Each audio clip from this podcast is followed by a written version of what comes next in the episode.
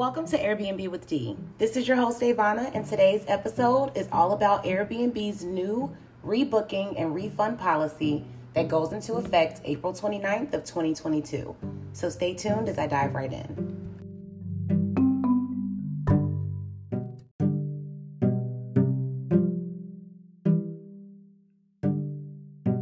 So Airbnb has a new rebooking and refund policy that goes into effect in a few weeks. It was previously the refund policy, um, but this one is a lot more leaning towards the guests. And it has a lot of hosts nervous, up in a frenzy, and feeling like they may be susceptible to scammers or people just getting refunds that they aren't deserving of. What I like to look at it as is an introduction or a reintroduction to true hospitality because all of the things that qualify the guest for a refund within 72 hours are things that you can prevent or at least cover yourself in the event that a claim is filed. So I would like to go over those options today to make sure that you feel um, safe about your future bookings and to know that the power is truly in your hands. So, what happens if a host cancels before check in? So, that's still going to be the same. The guest will receive their full refund as it was before. That doesn't change at all. But what does change is the amount of time a guest has to report any issues. Previously, it was 24 hours. You go into the place, if within a day something isn't right, you report it to Airbnb, you guys rectify it, you can either cancel, the host rectifies it, XYZ, whatever. Now, for some strange, crazy reason, they are giving three days to report any issues for a guest refund. Now, I can't see them offering a full refund every time. It literally just depends on the circumstances. And it actually says that in their policy. We will provide a full or partial refund depending on the circumstances. So, of course, that has a lot of people like, well, wait a minute.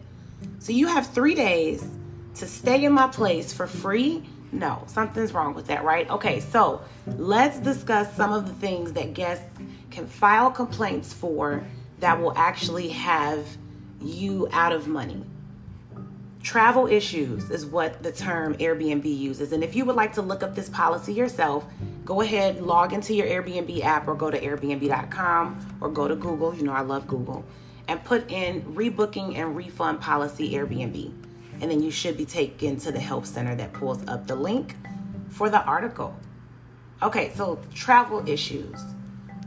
What refers to these situations? Well, if the host cancels the reservation prior to check-in, okay, obviously, right? That's a check that's a travel issue.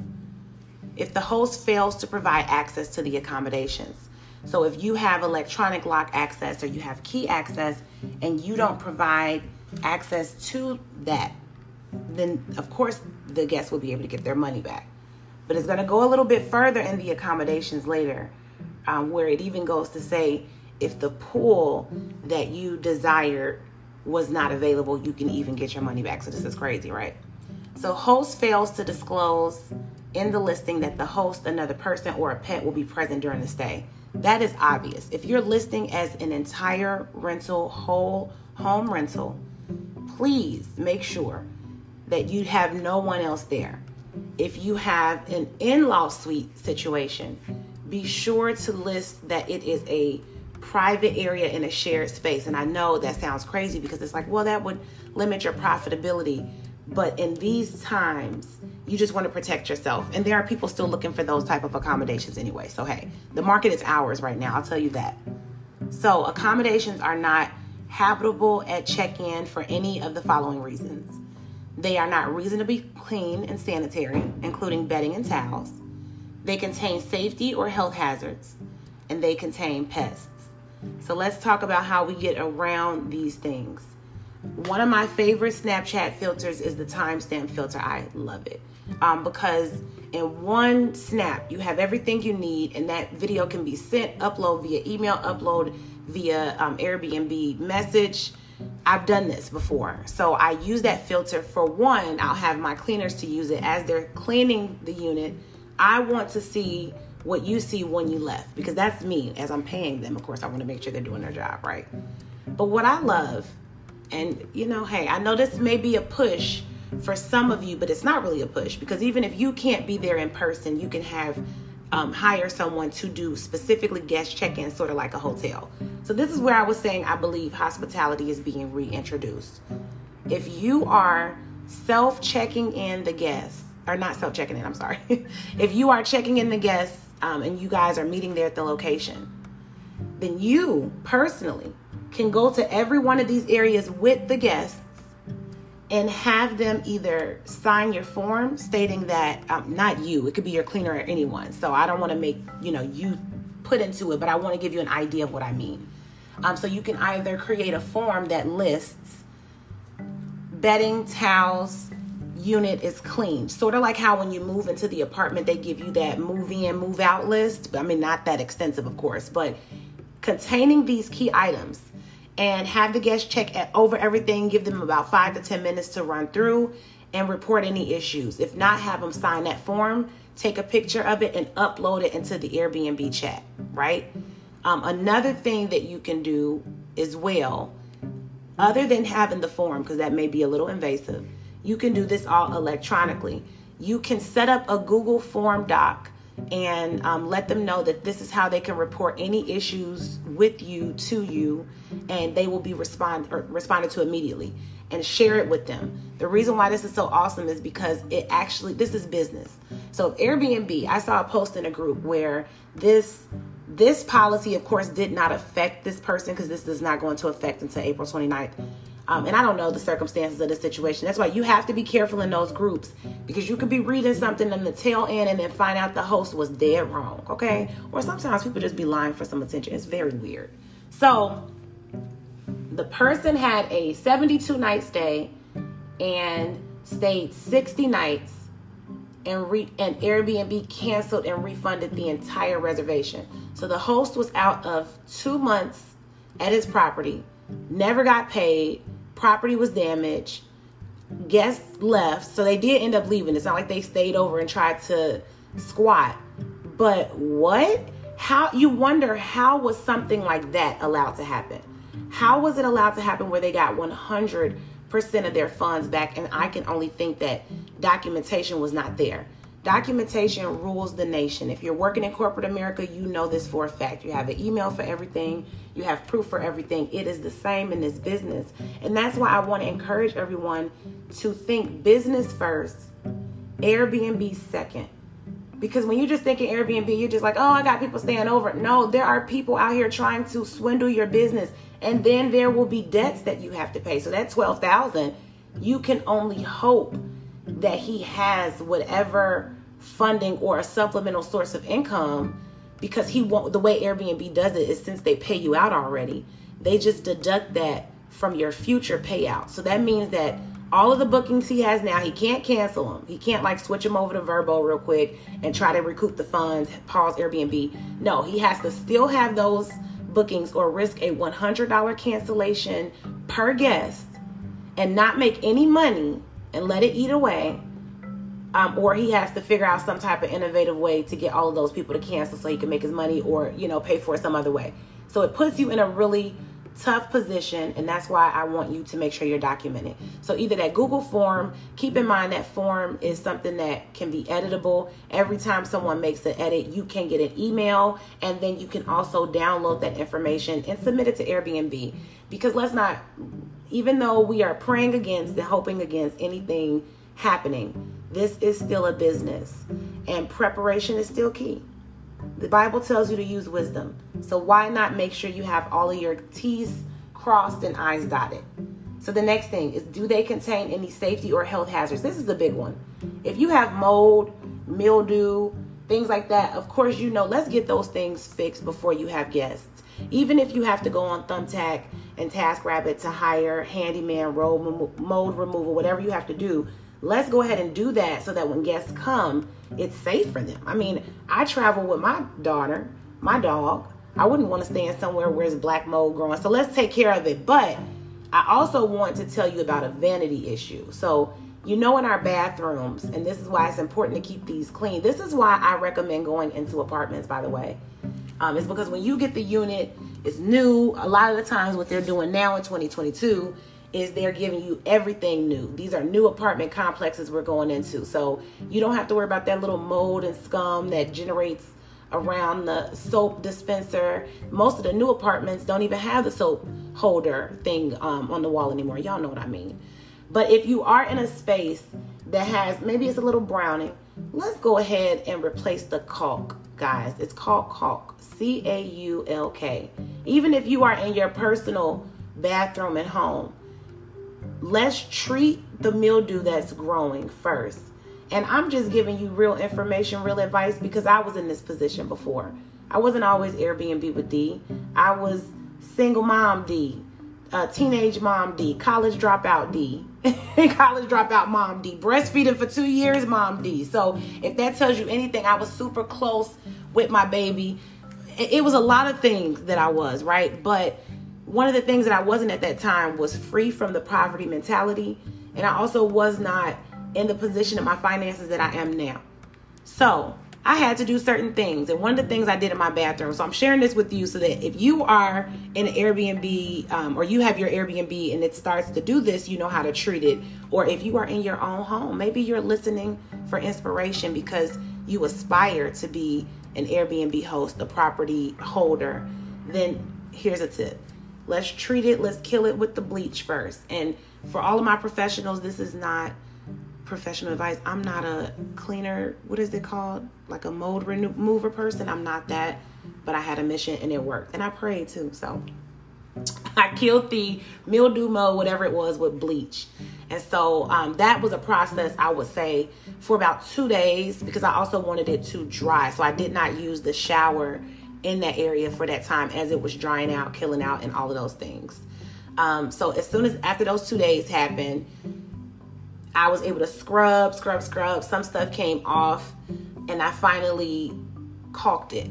So then I went ahead and put caulk. You can get that stuff for like five, nine, ten dollars, whatever. There are different types, so that's why the prices vary. You can get that from Home Depot. I went to Walmart, of course, because it was cheaper there for me. And I, at the time, got the cheapest version. Now I realize that we can use caulk to actually make our units look nicer. If you get black caulk, oh my gosh, I'll tell you guys that in another episode. So you caulk around it, and what it does, and this is even around the basis of your toilets too. We want to make sure that you're cleaning and killing the mold and cleaning it first, though, letting it dry out and then refinishing it. So put the caulk around the toilets, even around those little caps that are at the bottom. If they are beginning to move, tarnish, let's come on y'all. Let's make it look nice. Because if someone were walking into a hilton a marriott or whatever they would not have those problems. But that is also something that a guest can report as a safety or health hazard. Now many of us have been living with those stains all when we was growing up as kids. I even had mushrooms growing in my bathroom when i was a kid y'all. Now I, i'm like what the but yes okay so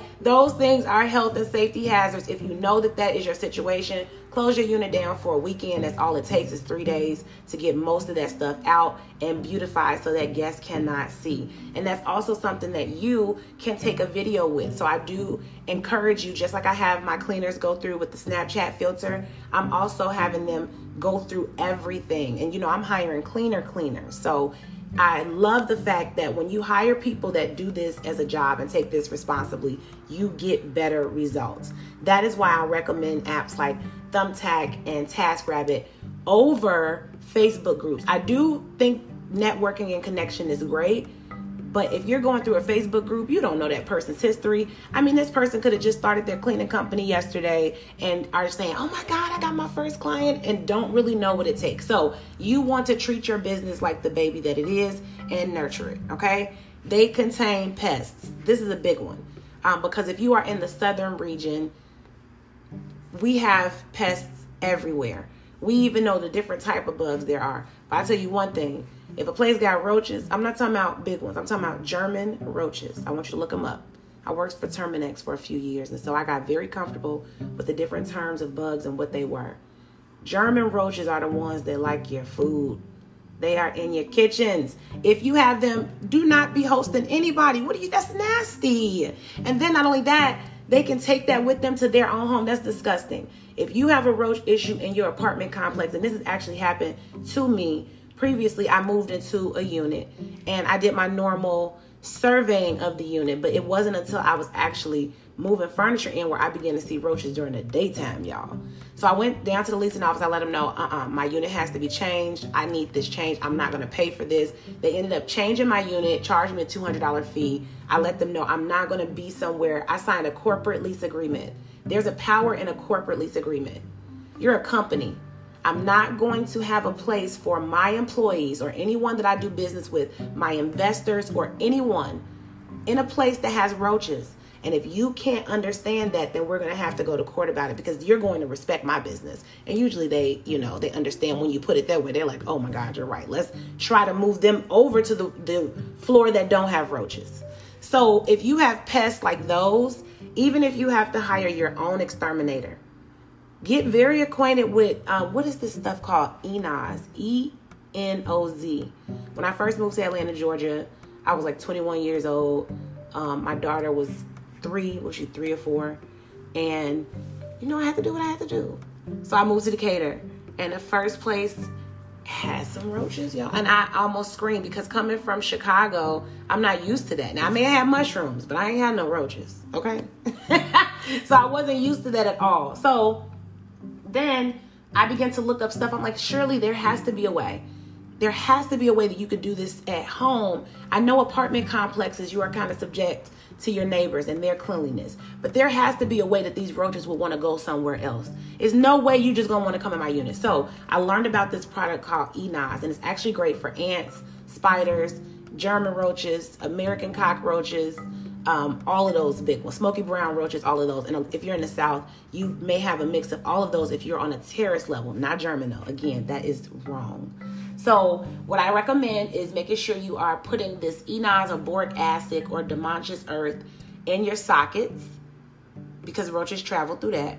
Make sure you're lining the outside of your um, your unit with it in a non-visible way. So if you have a mat, try to cover it or put a very very light cover, you know, very very light dusting of it, or maybe clean with it. Begin to have come make a spray. So what I would do is put water and then put that stuff in it so that it wouldn't leave that white trail. But not clean your your units. Don't clean like your countertops and your appliances. Do not do that.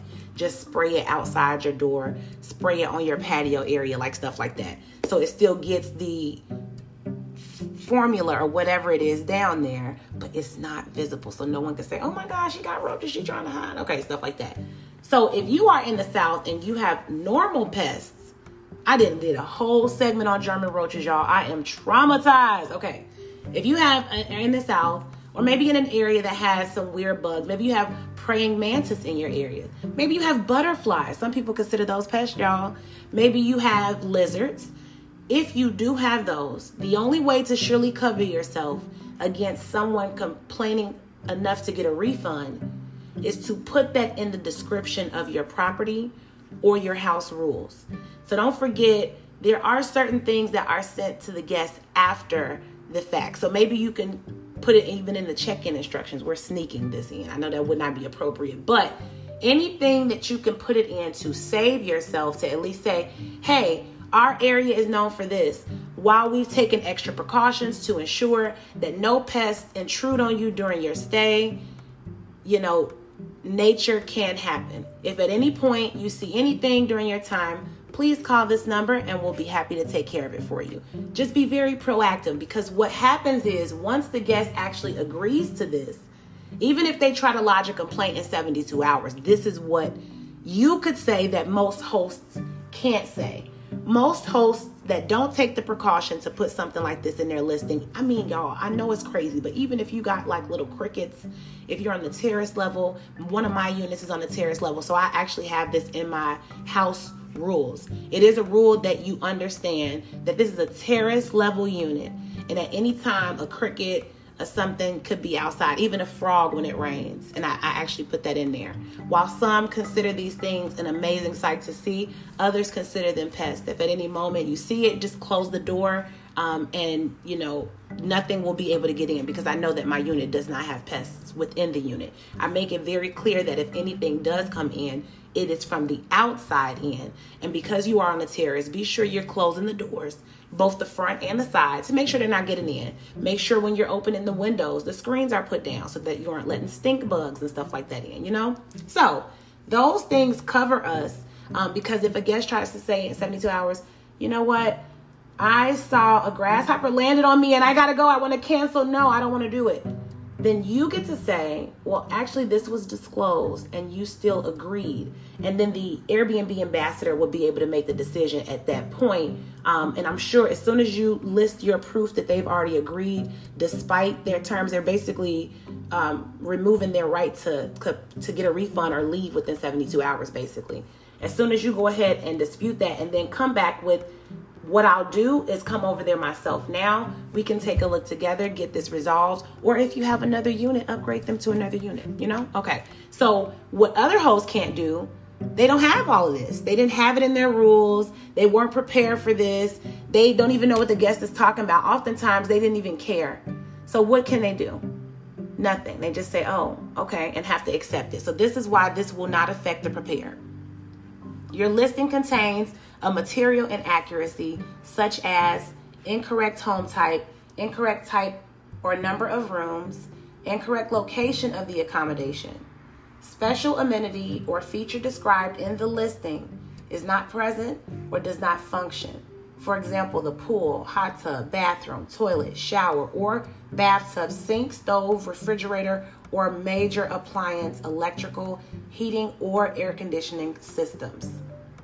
All right, so we're at the bottom of it. Good. I know that was the meat. That's a, a crazy thing. So let's talk about the accommodation or the listing contains a material inaccuracy. Incorrect home type. This is why it will be more important than ever to list as an entire home, a private room, or a shared room.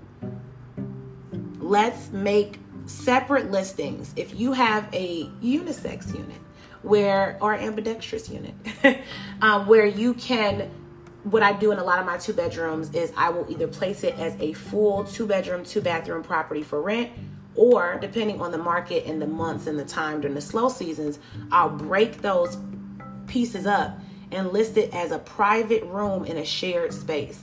So my guests know that they'll be sharing the kitchen area, the laundry room area, but they will have their own rooms and bathrooms respectively.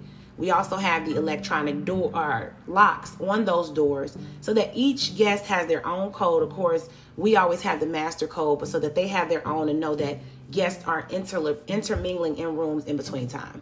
So it really helps us out to make sure that they feel safe. So incorrect home type is a big one because that's the worst thing. Think about when you go to a hotel and you book the double bed or the one bedroom suite and they try to give you something raggedy. That happened when I went to Florida. And I was just going to accept it. My sister said, No, you did not book this. You did not pay for this. This is terrible. Let's go and get what you paid for. So, because you may have people like my sister in your guest's life, your guests maybe even be people like my sister, which is a Scorpio, and you know that they are a lot. Let's make sure that we are accurately describing our places, okay? Incorrect location of the accommodation. So let me talk about this one because I am a single woman host. And so what I advise a lot of my clients, a lot of the people in my group to do is to alter a number on the Airbnb listing. So if your address is 3000, I would instruct people to put 3001. And I do that for quite a few reasons. But what actually happened to me three times, and this was in twice in one year and then once again in the next year. So I know it wasn't a glitch. This is Airbnb. They actually, when they send out the guest confirmation information, your address is on there. I don't care if they say the address is not on there, it's a lie. Because I've even gotten the email, I've had a guest personally send me what they are shown, and I see it. My address is listed on there. So that means that a guest can book my place, get my information, Go take a look. Haven't you seen those stories where people say the guest showed up three days early, three weeks early? How do you think they did that? They didn't just get that out of nowhere. They were given that address, right? It's not always they're looking things up. Guests aren't always creepy in that way, but it is creepy to show up somewhere three days before your reservation. That's just weird.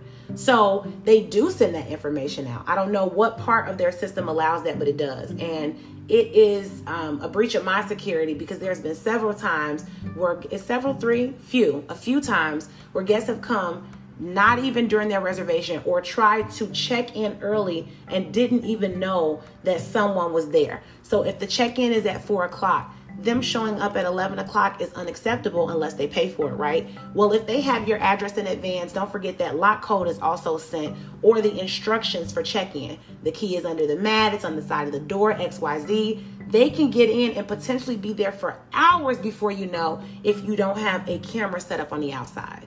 And it could be an awkward conversation trying to get money from them early when they shouldn't have even been there in the first place. So I say the incorrect location for um, a certain number of reasons. But what I've never said to do was put like a block over, a street over, the next city.